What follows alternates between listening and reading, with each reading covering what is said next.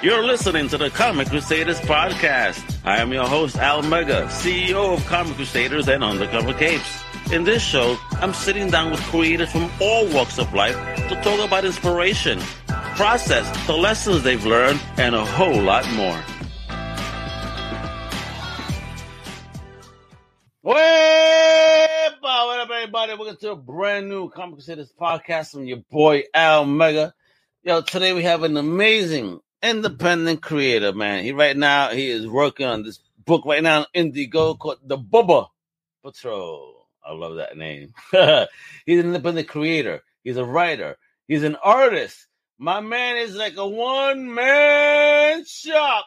The one and only John Anthony Chihak Sortero. What's going on, kiddo? How you doing? I'm good, Al. How you doing? Are you ready to rumble with me tonight, brother? Because we're going to talk some comics. What's up? I'm good with that. Let's do it. Epa, so brother, thank you for hanging out. Talk to me, my brother. Where you at? Where you from? Where you grew up? I am from Tucson, Arizona. Okay. Born and raised. Lived here my entire life. Went to high school here, college. All right, a lifer. Yeah. I've even got the 520 tattoo on my arm too. So.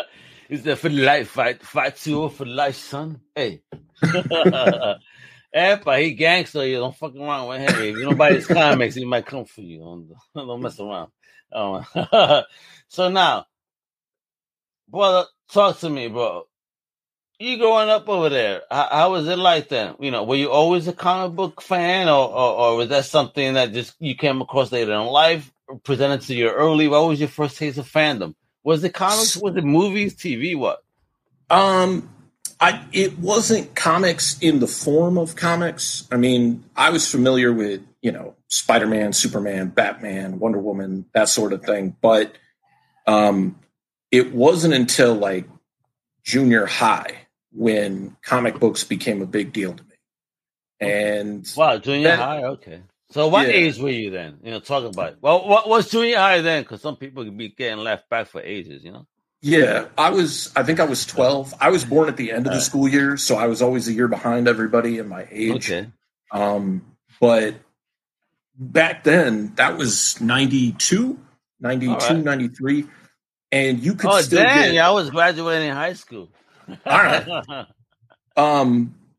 You could still get comic books at a convenience store, grocery store, stuff like that back then. So yes, agreed. I had picked up a couple of books here and there, Daredevil, stuff like that. Nothing that really wowed me. And I bought a copy of the Punisher War Journal 44. It's not a significant book. It's not special. It's not key. But the story captivated me so much that I became a fan of comics at that point, and a fan of the Punisher as well. And then it evolved after a while to things like X-Men, Nightwing. Nightwing's my guy, my favorite character. So that's your dude. That's the big homie, though, man. That's the next Batman in line, when Bruce is dead. And then from there, going to high school, getting into more art, animation, and then deciding what to do after that. It didn't take until 5 years after high school that I went back to college to get a degree in animation. So, okay. Oh, in animation. All right. Talk about this, though, growing up. Mm-hmm. Who introduced you to the fandom? Was it something that was a self-journey, or was it a family introduction, friends, whom? If I remember correctly, the very, very first comic books that I got were given to me by one of my dad's neighbors. Oh, neighbor, hey! Yeah, but awesome. It was a kid, and he was a few years younger than me. I forget how old I was, probably 9 or 10. And he gave me a stack of books. And at the time, my dad's personal belief system would only let me read one of those books. All the other ones were too violent. Oh, damn. And so he was like, while you're here, those other ones have to stay in your suitcase. You can read this one. So I read, I don't even remember what issue it was, of Captain Carrot and his Amazing Zoo Crew. like 30 times that summer, like, wow. You know, because that was the only one he would let me look at. My brother, I just actually framed my very first comic, Crystal Warrior #2. I read the shit out of that. I don't know if you still have your copy. My copy is framed, but it looks shitty as hell. You know what? I don't care. Proof that I love this from the beginning. Yeah. And with that Punisher War Journal book, the one that hooked me, I've still got the original. What hooked you, though? What hooked you? Well, back then, I was like really angry, like most teenage boys. I was confused about everything. Like I didn't have a lot of friends. And the 90s, we were all angry. Yeah, exactly. Continue to be. So I think that's what it was, just like this real black and white sense of justice that he had. And especially the end of the story, it was a home invasion story that the parents went away for the night. It was a babysitter and kids, and these home invaders came in. I don't know how the Punisher found out about it, but he goes in, he kills the home invaders. He figures out that the dad took out this big life insurance policy on the kids, like right before that. And the tail end of the book, you see this guy, you can't be sure if it's the Punisher, but it is him, walks into this like high-rise building, walks past security, walks past the receptionist, goes behind these like two big giant wooden doors, and you just hear a bang, like the gunshot go off, and you see him like walk back out because he was just like, you're going to, you know, try to kill your kids and your family. I'm going to come after you. And there was just something about that resonated so much with me. And I mean, a lot of that has changed. I'm not as like hardcore as I was, but I mean, is that because you're a parent now, maybe, or no? No. He's no children. I got dogs. My kids are these characters right here. Yeah, no, I think a lot of just my personality softened through life experience and finding other characters that meant as much and then eventually more to me, like Nightwing. Nightwing doesn't kill people.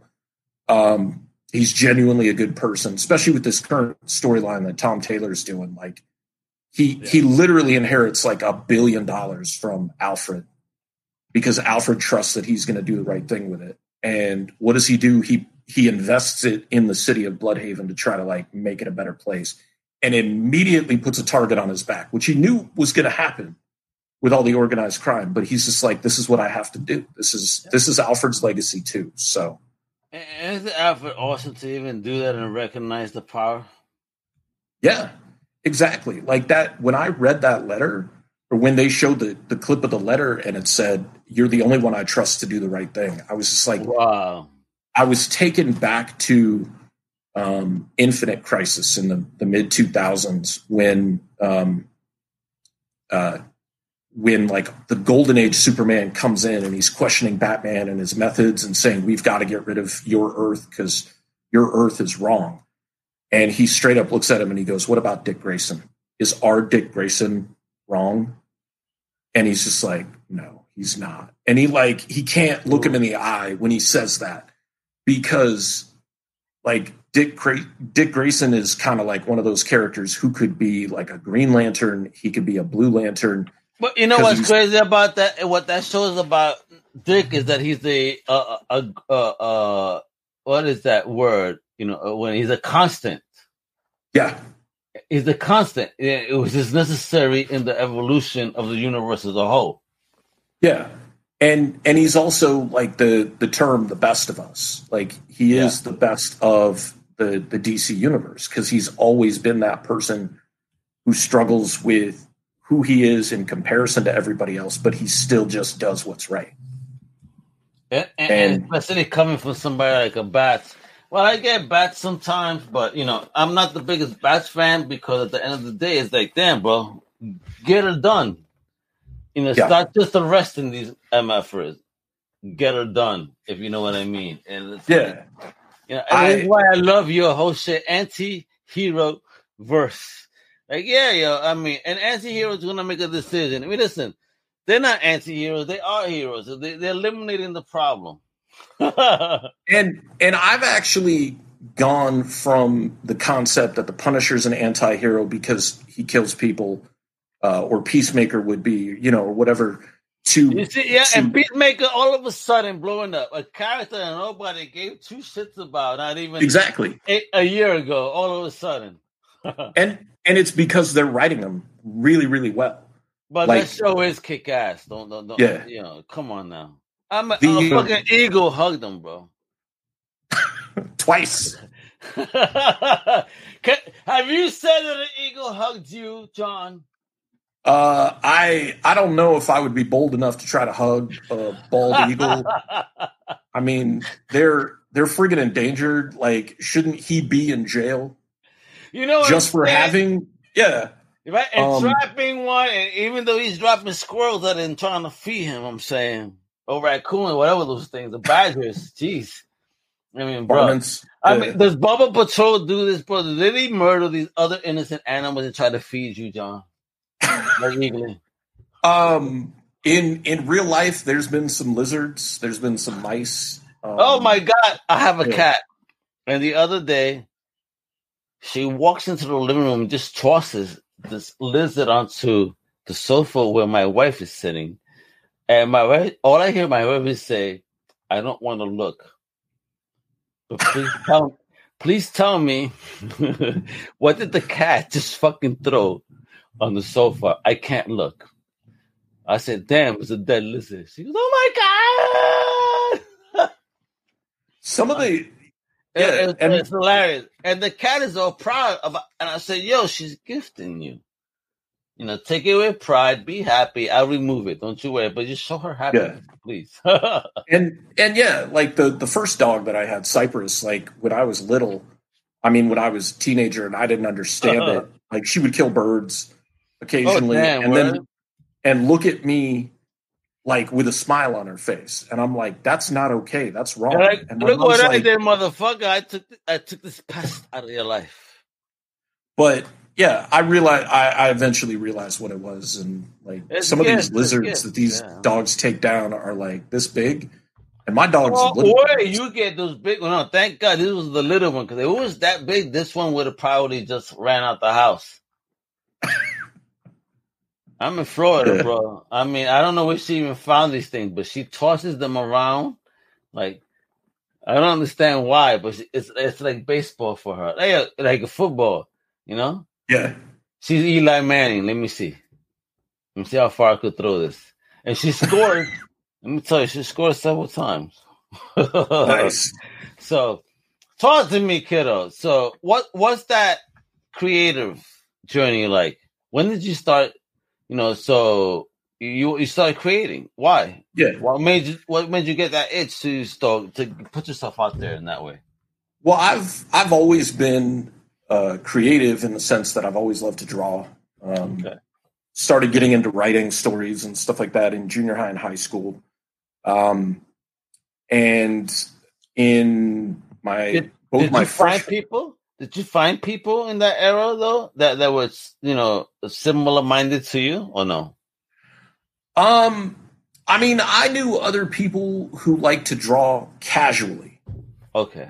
But not to the extent that I did. But my mom recognized that early on and got me enrolled in like some Parks and Recs art programs. There was a cartooning program that I did.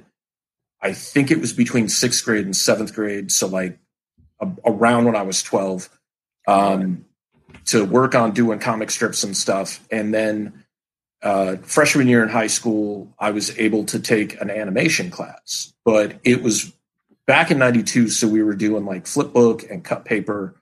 But it was still like a good process. And then senior year, I wanted to take Spanish too, but like I didn't learn anything, so I dropped it halfway through. And why did you want to take Spanish, bro? You were trying to get our mommies. What's going on there?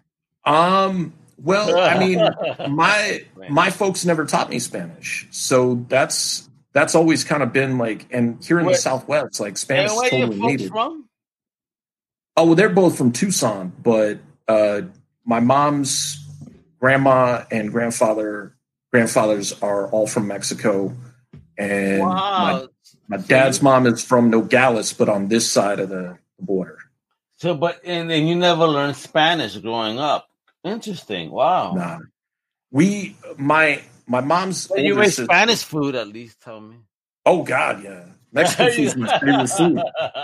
That's the only food. Fuck everything. Yeah.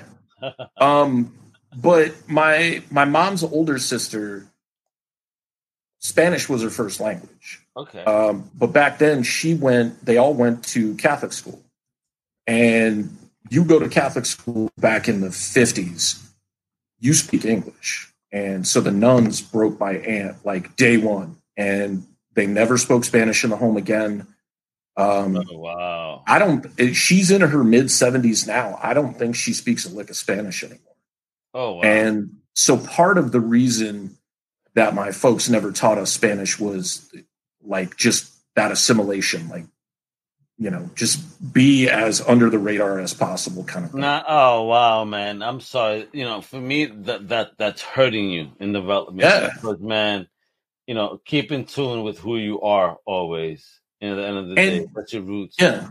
And that was a huge thing in junior high and high school, too. Wow. Like, I got... I know, you got a last name like Sortero, is like, and you don't speak a word of Spanish, son? Well, my last name is actually just Chihak, but in tribute to my mom, who was a single parent and understanding the culture, like, I added Soltero. So where does Chihak come from? Because that's an interesting last name. Do you know your history behind the name? Yeah, it's Eastern European. Like, it's just easier to say Czechoslovakian because it's like from Bohemia before Czechoslovakia even became a country, kind of thing. Look at that! Don't you love that? I love always, you know, learning history. I mean, especially that name. That I never in my life have seen that last name. So very unique. Awesome. So growing up with really, really fair skin, not speaking Spanish. Green eyes, you know, and this last name. You fit into the privilege, right? Yeah, I fit into the privilege, but I was also a target because nobody believed I was Mexican. People had an issue. You were proud in selling your Latino-ness, but they didn't want to accept it. Exactly. Wow. And so that's why, as an adult, it's important to me now because I've always known that, and I'm like, you know what? I'm just like, I don't give a shit. Like, I don't care that somebody. This is who you are, motherfucker. Exactly. Everybody goddamn, we fucking respect it. Absolutely Latino power, huepa, pa que sepan. That's right, kiddo. I love it. You're talking to the right dude here, bro. Cause that's all I'm about. As an OG PR, born on the island but raised in the States, I feel that. I feel that 100. You know what I mean? But luckily, you know, my parents spoke Spanish at home and made sure that I knew my language. You know, and sometimes when I get into conversation, I sound like somebody just came right off the boat. And it's funny. You know, I've had people tell people that, other people that, like, yo, this person sounded like they came off the boat. Like, no, they've been here a minute. Like, I've had a couple of jobs where when I was the only person on shift, I worked in a shelter, and I would occasionally work overnight, and I was the only one there. And so we had women who didn't speak any English. And at that point, my Spanish it wasn't good, but it was passable. And and the participants appreciated the fact that I was working at it and trying. And ever since then, I've had jobs that we have bilingual staff always on the clock. Excellent. So there's no need for me to continue to progress. And so, like, my Spanish has completely regressed to, like, you know, caveman, cuchifrito, empanada. It's embarrassing. Like, it's super embarrassing. But as long as you know how to order an empanada, we're still friends, bro. Don't you worry. All right. So talk about the journey now, creative journey. Like, when did you take the first steps? That would be senior year in high school when I went back into animation. I started the process of creating a character that would eventually be based on me. And I decided at that point, I was just like, all these great characters have sidekicks, you know, Batman has Robin, you know, Captain America had Bucky, Human Torch had Toro. I mean, most people don't know that, but whatever. Yep. And so I created a sidekick for my character, and he's like this little gingerbread guy, like this guy right here. Hey, look at that. Look how dope, folks. Look at that. And he was just like kind of the comic relief, but at the same time, the basis of those characters was a lot darker. And the character based on me had suffered trauma and like his personality split. That became his guardian. And started working on developing this book called Youth in Asia, which was like took place in a fictional city after he escaped from a mental institution and brought the mono with him. You know, he had like he didn't really do anything. He just carried him around, and with his escape, originally it was going to be like he killed everybody on the way out, like Weapon X. And then I was just like, man, if he kills everybody on the way out, like, they will never stop looking for him. Like, I need to fix this. And so he gets in a fight with some orderlies. He takes them both down. He starts bleeding profusely onto the doll. And the doll, like, comes to life. It's probably not going to be what I do when I go back to it. And when he he basically gets surrounded by, like, SWAT. And SWAT takes him down. He stops his own heart. And they're like, oh, so we're just going to go dump him in an alley in the city and just pretend like and erase everything from him. So the that was kind of the original concept. And then it kind of took off from there. And then 2016 rolls around and like I start making some big life choices and changes. And the following year is when I did Bubba Patrol. And just started that process. And let's talk about this one, like La Poyo Jira, the chicken lizard. Holy shit. So let's get into this current Indiegogo project. Let me show off this trailer real quick, and then we're going to start talking about this bad boy. Hey guys, it's me, John Anthony Chihak Sortero, creator of the Bubba Patrol.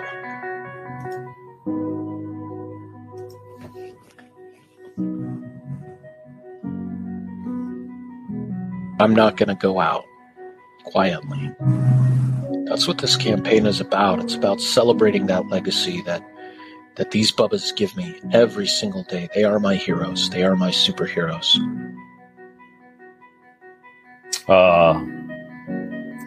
This path we take is just the start.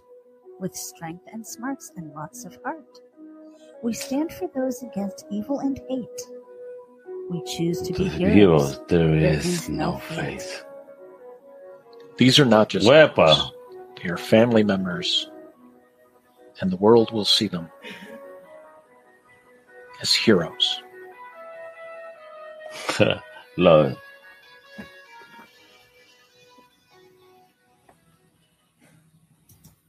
So talk about these heroes of yours over here, brother. I mean, look at this. You got these awesome the Bubba Files. Who is this? What's popping, bro? Talk to me. What's Bubba Files? So I'm a big fan of those books, the Secret Files and Origins, where you get information about the characters, but you also get a story. So this was the very first book that I printed on like straight up newsprint, which had always been the goal. Nice. Yeah. Everything about this book was 100% digital. There wasn't anything physically drawn for it. Everything I did on it, I did in the computer. And it gives you bios on all the characters thus far. Agnew J. Pennyworth, Cypress, Sabu, Grayson, Foley, and Gurry. And it kind of also does the thing that I used to love about the trading cards back in the day, where it gives you like their power levels. Oh, I love that. It tells you like, okay, this character is like really strong and this is how smart they are and stuff like that. And then it's it's kind of a, it goes after issue 2, and it tells the story of Grayson, who's the little guy in the Polaroid. And it's like, how did he show up in their universe? And it's the back end of issue 2 told from his perspective. So, and look at this. And what's this bad boy? Look at these characters. Yo, kick ass right there. So this is issue 4. Which is part 1 of 2. Issue 5 is the second part of the storyline where the go on their very first mission to battle Poyo Jira. And I had a friend who's an industry veteran, Bill Simpson, who's doing the colors on 4 and 5. And he's also doing a variant. He did a variant for 4. He's doing a variant for 5. And I was talking to him about how I didn't want to do homage covers anymore. And he was like, why not? And I told him, I was just like, well, people will think like that's all I do. And his answer was really simple, but it helped me decide to do this Avengers homage. He said, everything is derivative of something. And eventually somebody, even if you do something that you feel is wholly original, like its own composition, somebody's going to pull something from you somewhere. And it was at that point I was like, this is issue 4. Avengers 4 looked like this, and I pull it up and I showed it to him, and he was just like, that'll work. And I'm like, if you're going to homage somebody, why not homage Kirby? You know, Kirby knew what was going on. And I really, this gave me the chance to show all the characters on the cover really for the first time. And it tells a big story about what's going to happen as well. Gotcha. When Agnew cries, Bubba's heel. Epa! Uh-oh. Oh, look at this classic homage on this bad boy. And explain to me, who the hell is Poyo Jira? I mean, wow, bro. What a name. So the first time I did Inktober was 2018. Yeah. And I pulled like four different prompt lists. And one of the days was Godzilla. And I was drawing Godzilla, and I was just like, I kind of don't like this. There was a couple of days that I drew multiple concepts of whatever the prompt was. Okay. And I was like, what if there was a giant chicken lizard, and its name was Poyo Jira? And so I drew... Poyo Jira. That name just kills me, bro. So I drew it, and I was just like, this would be hilarious as something... that these characters... Can I ask you, though, is Poyo Jira all white meat? I don't think that's something that's really going to get talked about much, because when you see the end of the book, you'll understand why. Gotcha. I mean, look at this guy. Oh, my God. Formidable foe, scary as hell. I mean, this ain't no chicken I want to eat. And the funny thing is like... like as dumb as it sounds, like I'm a Starro fan. Like I love Starro. Yes. I got a Starro tattoo on my arm that I got years before the Suicide Squad. And so I was super happy when I figured out like this homaging Brave and the Bold 28 is going to work. Like this will work specifically for what I'm trying to do here. It does. It's a gorgeous cover. And I'm looking at this beautiful logo there of Anti-Heroverse Comics. Yeah. You know, as we progress in showing pictures, can you tell me a little bit about that? Yeah, that was the first one that I really intended. That's dope. That's fire, son. Thank you. I'm a cat fan, so yeah.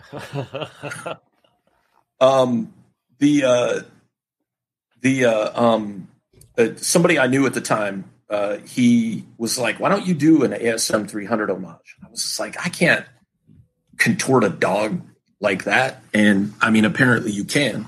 Yeah. So that's what I went with, and it was, probably at that point that was the most successful cover, and then 4 became the most successful cover composition wise, and then 5 definitely is the like crazy, like over the top. I can't believe I actually drew this kind of thing. And that's all the covers. Fire, bro. You did such a great job, man. That was you? Yeah. Look at you. You're a boss, kiddo. Look at you, man. And all the covers. So wait a minute. So you do writing and art. I mean, yep.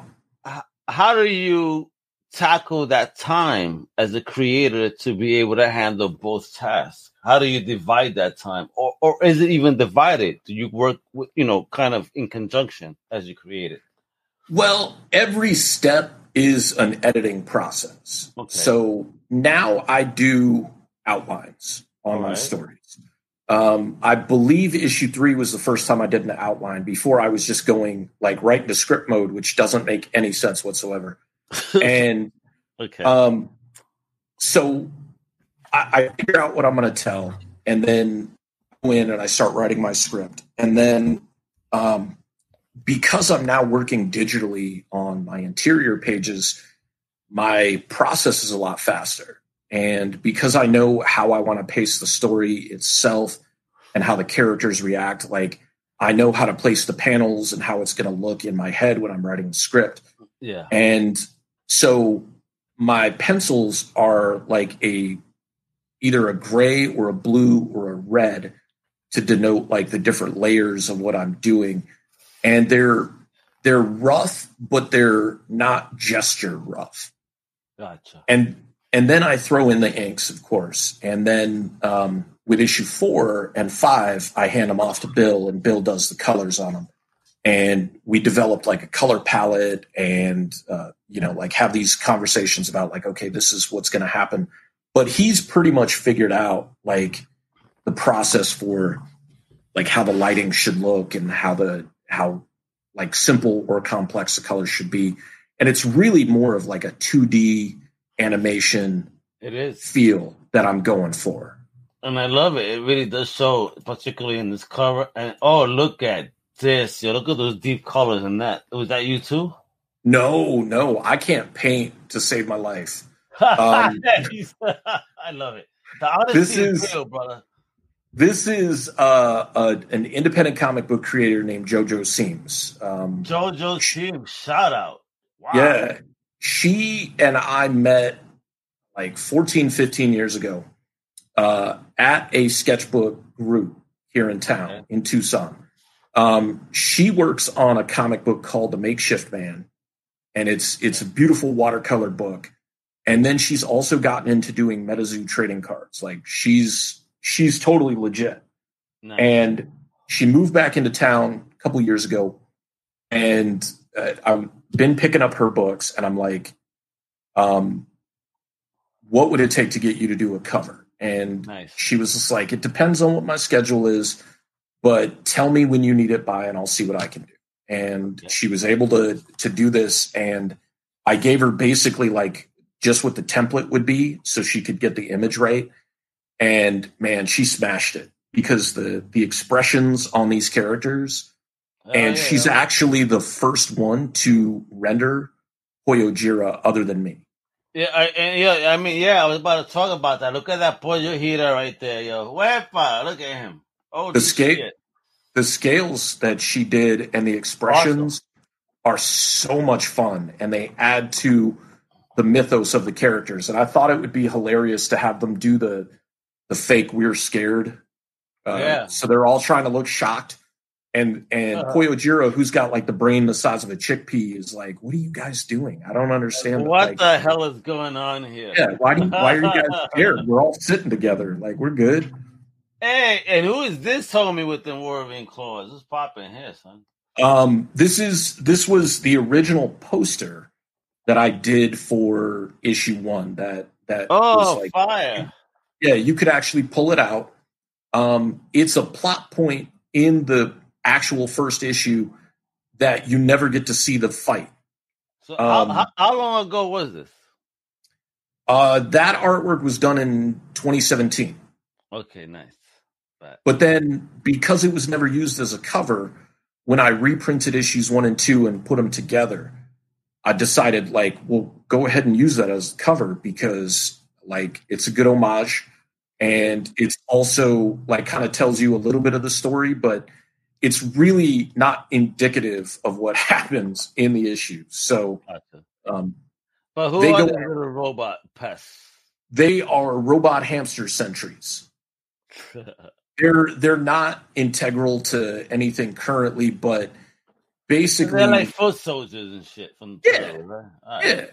So Agnew and Sabu. The Agnew is the Wolverine knockoff right there, or analog, I should say. Analog. Sabu is the dog, and they go to rescue two other dogs from a warehouse. And you've been doing this dog stuff since 2017.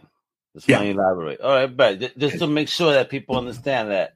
Because I see that dogs is hot because people are feeling stray dogs so much. So, like, no, you did this even before Stray Dogs. Yeah, and actually, the first four pages of this story date all the way back to 2009. Oh, shit, really? Yeah, wow. Agnew ends up getting Sabu, like finding him, quote, on the streets of Apex City when he's out walking a hot dog. Because the guy he sidekicks for and his girlfriend won't let him have a dog. And he goes, he's just walking a hot dog, and he turns around, the hot dog's missing, and there's this little scraggly dog looking at him. And so he sneaks him into the apartment, and they both fall asleep, and Nash and his girlfriend Kyle come home, and they wake him up, and she's just like, she's mad at him. She's like, I told you you couldn't have a dog. And all of a sudden, Nash is like picking up Sabu, and he's just like, oh my god, he's the cutest dog of all time, and that's the kicker, because that's actually kind of how it happened in real life. Like, what if I walked a hot dog though? That people would probably think you're crazy. And like, I don't know how that would go. It would probably tear off the shoelace that he was using. I'm in Florida though. It might be normal. Yeah, I was gonna say I've heard Florida's a little bit. You know, free-spirited. Yeah, you know what I'm saying? You know, I'm carrying a new breed of dog. He doesn't have legs or head. But yeah, so that was like the origin, and I like to throw a lot of homages and Easter eggs into my books. So when you read them, you're going to see references from like when I was a kid. Okay. And so while it's suitable for all ages, like kids will laugh at certain things, but they won't necessarily know why they're funny because they didn't live through those moments. I get you. It's like us growing up back in the day watching sitcoms that we appreciate later on. Like, holy shit, damn, that's crazy. Yeah. I get it. Talk about the campaign, man, because here we are, bro. I mean, damn, you had a flexible goal of only 500. Did you really have this ready to go? That's really low end, and you're already at 143% over that at $715 with 16 days left, folks, to support this awesome project. Talk about it. What's going on? So the artwork is completely done. I actually just sent the pages off to my editor yesterday. And I expect once this campaign wraps up to be able to, depending on what the financial outcome is, to be able to send this off to a printer by March. Or not March, April. Okay. So what's popping here? I mean, you got variants, you got the basics, you got the digital bubbles, non-exclusives. I mean, what's this? Talk to me. So... I spotlighted JoJo Siem's cover because I was just, like, so wowed by what she did. The cover, yeah. This is the first time you're going to be able to get the entire series or any of the books digitally. And for 15, really? Yeah, for $15, you'll get all of the books. Like, you'll get 1 through 5 and so the that's file. The digital Bubbas 1 through 5. Yeah. On Indiegogo, folks, right now, Bubba Patrol 5. You better be looking this shit up right now. Let me play. And then I decided to do like a variant on the homage cover, which gives you like the look that it's like a fake graded slab book, but the colors are a little bit different, so they're all colored like they're those members of the Justice League. Yeah, I see. Very nice. and it's I haven't decided if it's going to remain a 5.0, but I thought 5.0 would be cute since it's issue 5. Yeah, man, leave it as it is, bro. That's dope. All right. And so that's my first exclusive cover for a show that I do on Saturdays where I sell comic books. Oh, and where you do this show at? You should have shared me that link. And what do you sell there? What's popping? Right now, do you have any Conans? And if you do, you better put them on hold. All right. Well, I do. None of them are super great, but I don't care. I'm trying to. I need my hole fillers, my friend. All right. So I call it non-con, the online comic con. Okay. Because you don't have to go anywhere, and non-con. You kind of got. You kind of got Artist Alley because, like, you have my books, you have original artwork I've done. I try to support some campaigns that get me, like, retailer copies that I can then resell. Oh, wonderful.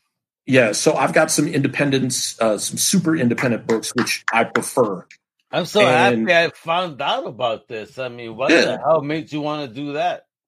That's a great narrative, a great way to sell and support. Not just yourself, but independent community. Yes, lockdown basically did that. COVID, motherfucker, inspired me. Yeah, maybe I should call it COVID Con. COVID Comic Con, the Triple C. I had some friends who used to do a show on Saturdays from a local shop here in town. And I would kind of sit in and help them and, like, collate the books. And then they were like, do you want to sell the Bubba Patrol on here?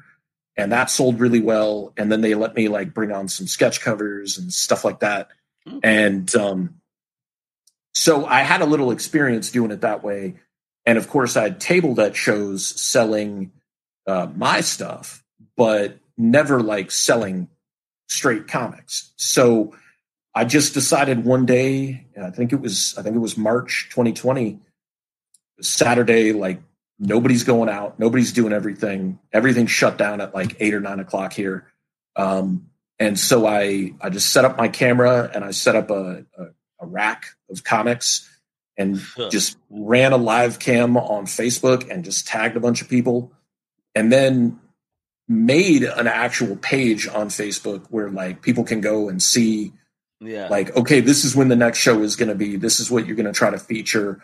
And I've tabled at a couple of events now where I'm not just selling my work, but selling comics and figures and stuff. So I'm trying to, like, I don't want to do the comic book resale thing long term. Basically, it was just to have fun, kill time.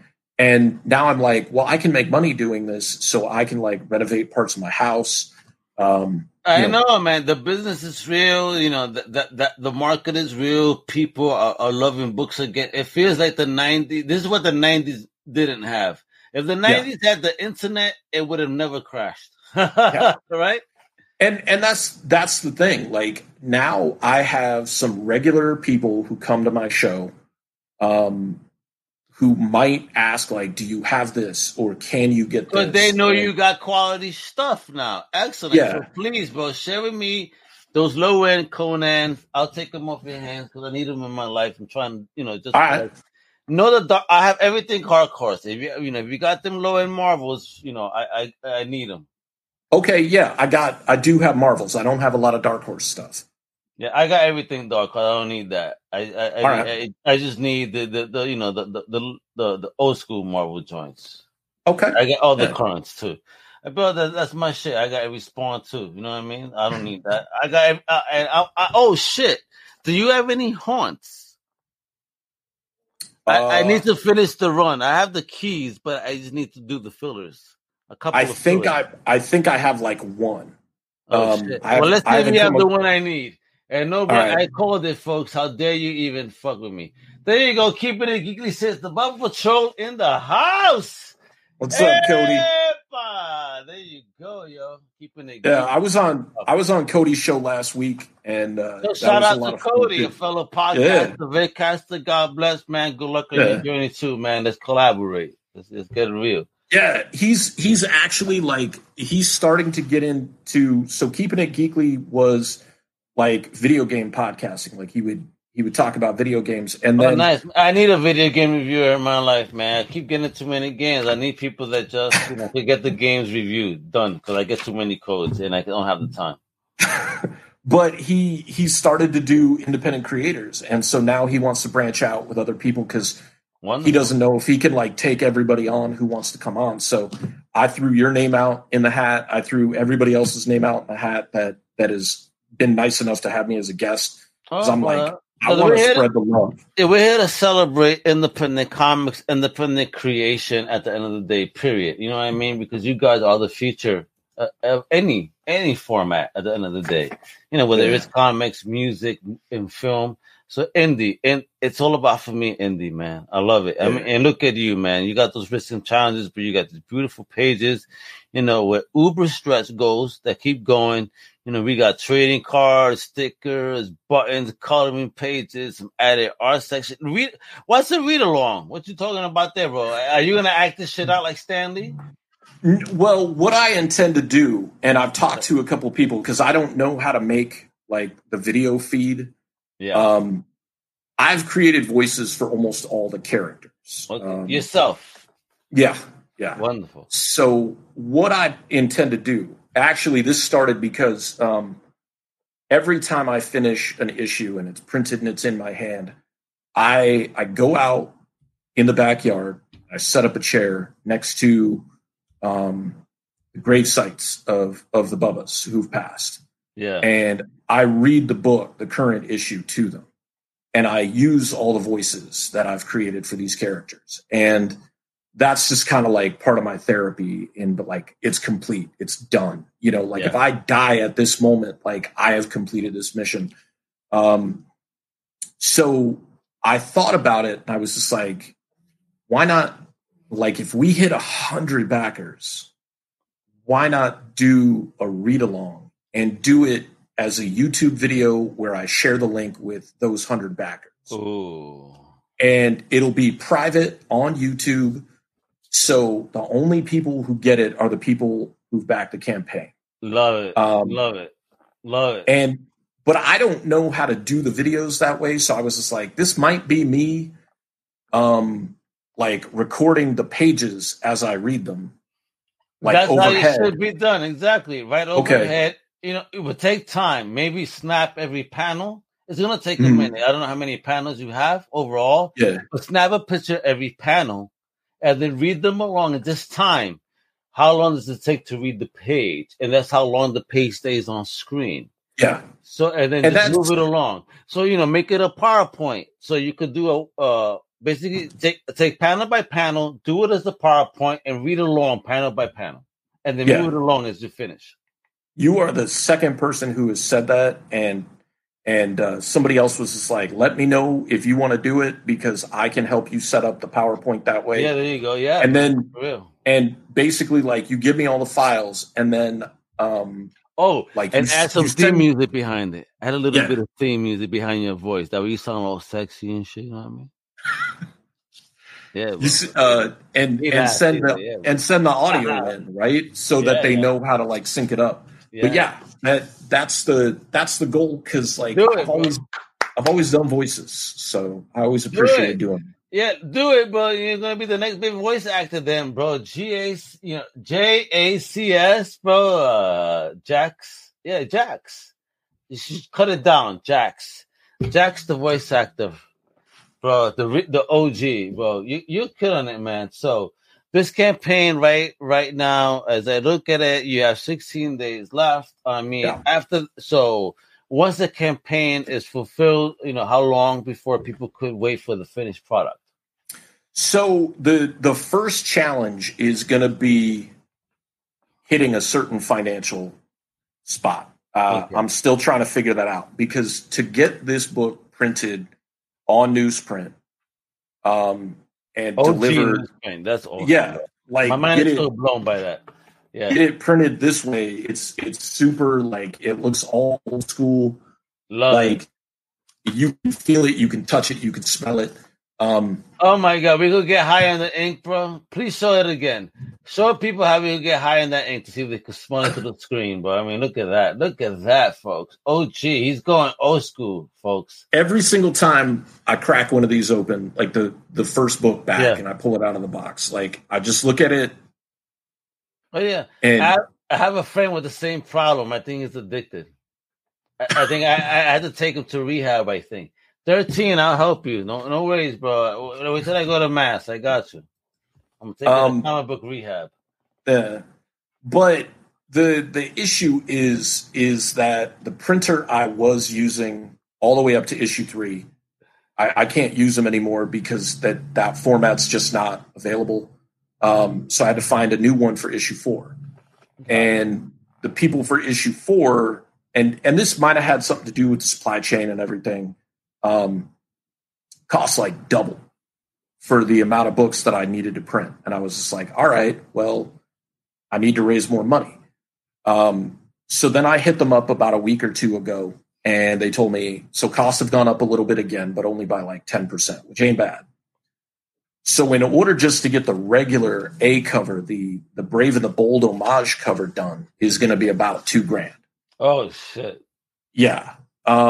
Everything is paid for, right? Like, I mean, all the art is paid for. The editing is paid for. I'm not asking for money to get this book finished. I'm asking for money to get this book printed. Gotcha. So just to get issue 5 regular cover printed is about $2,000. And then to get the variants and stuff like that is going to be something on top of that. So as long as we hit, 18, 19, 200 or 2,000, I'm good with fronting, like I will put in money towards this, but if it doesn't come close to that, I have to figure something out. And there's a lot of other platforms too that you could also try to endeavor in. So, if one doesn't work out, there's plenty of others, but listen, right now you're at a good place. Yeah. I with 16 days left and based on the minimum, what the minimum you need to print, I think you'll make it. I really will. The other thing that I'm thinking of is once we hit a certain amount, like I'm a big fan of original artwork, and I've had the Amazing Spider-Man 300 homage that I did has been a big hit because there's people who collect that specific cover homage. Yeah. I am honestly I have not sold any of the original art for the Bubba Patrol. And now all the books, everything is done digitally with the exception of the cover. The cover is done traditionally. And I may put those covers up for sale in the campaign. Oh, folks. I don't want to, but I mean, the idea is that this is a dream and you don't sacrifice your dreams, but you sacrifice for your dreams, and so that's what it's about. Like, if I gotta sell my first Punisher, my Amazing Spider-Man 129, to fund this, I'll do it. I got you, but you and me are both alike. I mean, I have sold so much of my collection, to help, Comic Crusaders, Undercover Capes, the family. Yeah, comics. Thank you for comics because it's also allowed me an opportunity to get out of circumstances, if you will. So it's not a bad thing, and I hear you, man. Being able to let go is not a problem because once this makes it, you get that shit back in no time. Eventually, maybe at a higher cost, but you get it back. And you know what? Yeah. Even though it's a higher cost, you're gonna be making so much money. It's gonna be like chump change. Come on, John. Come on. We're going to be rock stars, kiddo. We're going to be throwing money away like we're at a strip club, but even though we're at a comic shop. Hey, give me this and give me that. I need this first app and that first app. Yeah. I mean, I told my mom and my stepdad years ago when the whole comic book journey started in 2006. I was just like, I will sacrifice for my dreams. I will not sacrifice my dreams. And bless. What I mean? I was about to ask you any advice. I think that's the best advice you could give anyone, actually. I would say for advice, be prepared to work really hard. Yes. Be prepared. You know, the quote from Jack Kirby, comics will break your heart, kid.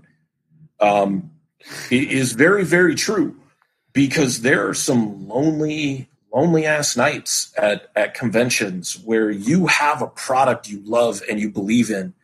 And if you don't have that visibility, people just walk past you, and it's heartbreaking to have put all that work into something you love, something you truly believe in. Like, this isn't just, it's a project, I'm being paid for it. Like, I don't make money off of this book. Like, this book is the legacy that I want to tell. Yeah. Exactly. Like, and my whole thing is, when issue 5 is finished, when issue 5 is fulfilled, I have some other projects that I want to take time to work on. So the Bubba Patrol will go on hiatus. It's not done at all, but when it returns, it will be in one-shot formats and graphic novels, so you don't have to pick up issue 9 and issue 10 and 11. Like, it's not going to be weird like that. Not weird like that. That's how you do comic books. But like, as an indie, if you're promoting it and somebody misses 6 through 9, they're going to be like, well, how do I read these? And you're like, well, I guess you can't, you know?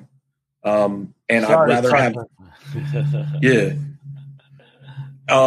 But my whole thing is like, I've got a couple other stories I want to tell, but once it's in people's hands, if I'm not able to write or draw another comic book for the rest of my life, if for whatever reason something happens that I'm not doing that, it's like Batman said in The Dark Knight Returns, like, this would be a good death. Oh, like, shit. Yeah. I'd be okay if the story ended here. That's not the plan. That's not the intention. It shouldn't be. I need to see this as the cartoon. I think if it's a perfect narrative, for, you know, like a Nickelodeon type doing it. Mm-hmm. I like. I want to do some. Probably one of the next things that I do would probably be like a real small run of plushies. Ooh. Yeah, I actually right here I have. This is not a prototype of any kind. This was made by a fan. Oh, check that out! Oh, and that's awesome. This was made after Foley died. A fan who has become a friend, Charles Ball, his wife, decided to make this for me, and it shipped out, and it arrived one day. Isn't it beautiful when fans do things out of the blue, and you get such a beautiful gift? Look at that. Wow. And so it's like my little tribute. And one of my friends was like, well, can you ask them to make more? And I'm like, no. This is like a one of a kind. Like, no, yeah. I can't ask them to make more. Like, you're crazy. I did an unboxing video. I was working from home that day when it arrived. Yeah. And I did an unboxing video at lunch. And while I was opening the box, I was just like, something tells me I should probably have waited until after you went home, right? Right. Yeah. And I'm like, and I open it and I pull it out and I'm just sitting there staring at it. And I like start tearing up and I'm like, yeah, I definitely should have waited until after. Like, oh my God. Work. I hope the boss don't see me right now. Holy shit. Right. And I'm like, how am I going to go back to work after seeing something this amazing that somebody made for me to make me feel better about losing one of my dogs? Like, wow. But like, it's been a trip. Like, there, my sister's mother-in-law is a seamstress, like not professionally or anything, but she actually made that cape for Foley in that little clip. Oh.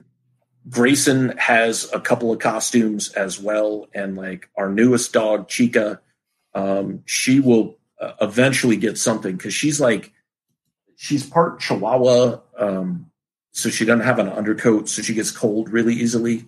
So she could use like a sweater or something like that. Right now, I just have her wearing like little goofy T-shirts that say goofy stuff on them.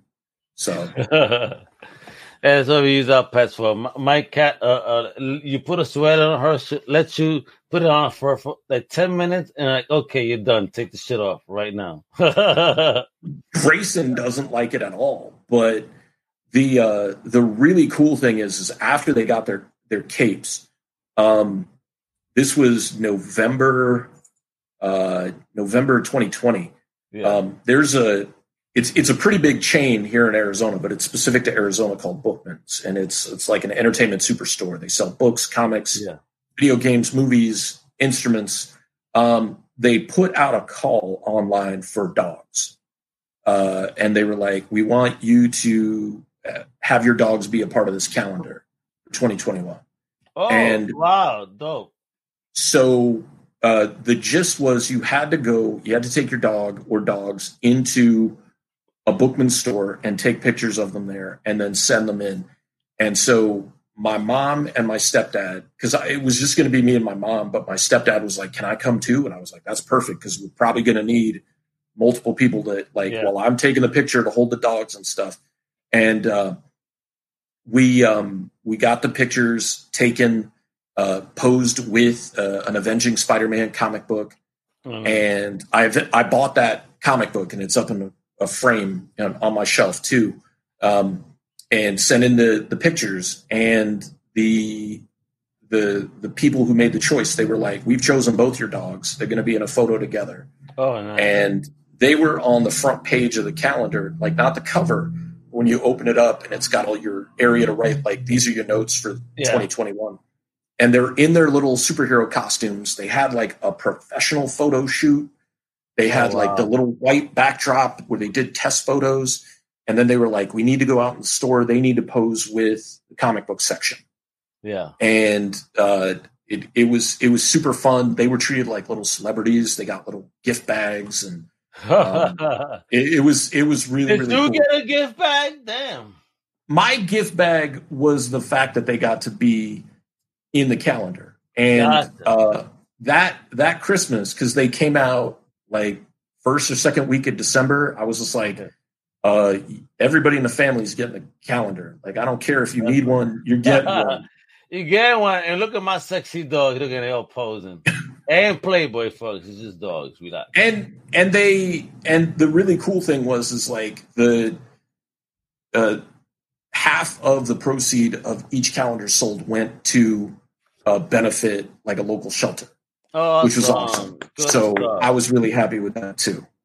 So look at you, man, making comics about dogs, being a dog guy, having your dogs on counters. I mean, you're all about it, bro. Thank you for people like you that care so much about animals and showing that love for these wonderful little creatures in our lives, yo. So bless you for doing that. And this is why I know you're gonna find success in this, because you're doing something that's so, so wonderful, man, and just showing love to our little companions in life. Yeah. So, you got this, kiddo. Thank you. So I want to, last thing. So after 5, so you said you're going to put on a hiatus and that's it. What else can we got in store? Are we doing something else? What can you tease?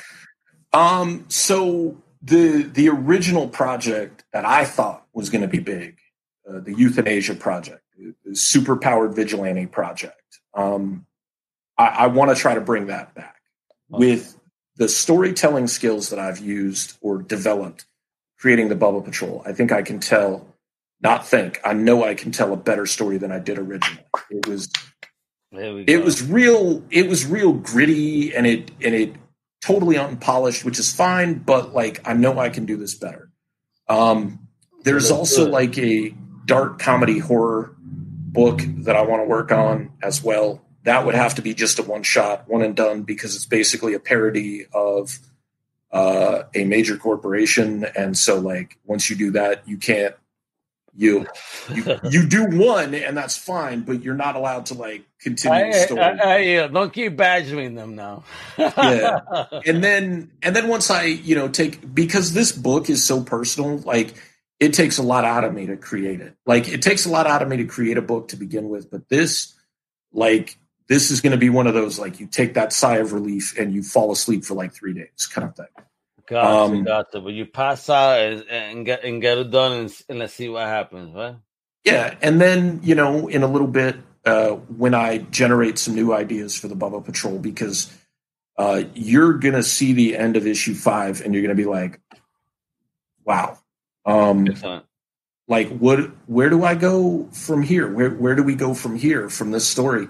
And the story will continue, but the course has to be altered. And that's it was always the intention of this story to deal with these topics. And I wanted it to be more real, and I didn't want people to be scared of it when it happens. So don't be scared, folks. There's gonna be some stuff. So check it out. Everything the homie's doing, but the most important thing you got to do, folks, is please support this amazing project right now on Indiegogo. So you go to Indiegogo and look up Bubba Patrol 5. Indiegogo right now, they need the support. Please show them some love. And please, follow him on Instagram, on Facebook. And it's both that Bubba Patrol. Look how simple. So show John some love. Let him know Mega sent you. Let him know Comic Crusaders sent you. Show love for the campaign. Let's make sure this is a successful one, so we can keep getting more along this narrative. Again, this is even before Stray Dogs, folks. This is the OG right here. You better show some love, all right? So, brother, thank you so much for joining me today and talking about your amazing book, your project, and, just talking journey, bro. You rock, bro. So God bless, throwing your flowers. Thank you for being creative and doing what you do, man, and sharing stuff in that way. Now, again, it takes real balls. So I hate when people try to smash any creator, F you. You can't do what they're doing because they're sharing pieces of themselves. Are you that brave to do that? You know what I mean? So just thank you. Again, I see nothing but success for you, honestly, because you're doing something so wonderful here, especially when it's a celebration of our little innocent companions, like I said, in life. So thank you for that as well. I never had a pet before until we had our order, man. I don't know how I see my life without pets now. Yeah, right?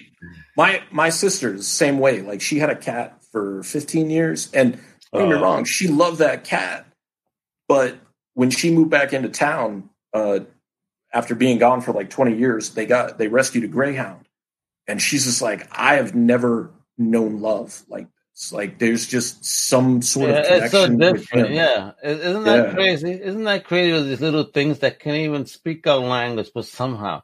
I mean, they do, because I understand the shit out of my cat. I open the door, do this, I want that. I understand. We speak. All right, somehow. What the fuck? Am I the Aquaman? I'm Catman. Catman. Better be careful, though. DC's got that one. So I know. I'm the Puerto Rican camera. Edgato. There you go. Edgato. Yeah. They don't got that one. Let's do it. Señor Gato. Señor. Hey, there you go. Señor Gato. Put on a Hispanic, folk. You see, he said he don't know.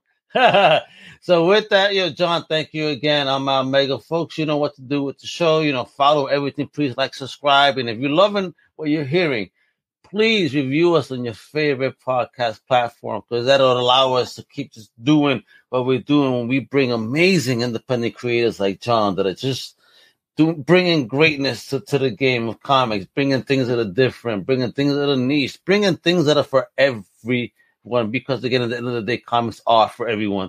I'm Al Mega, and hasta la próxima, mi gente. Wepa! Later.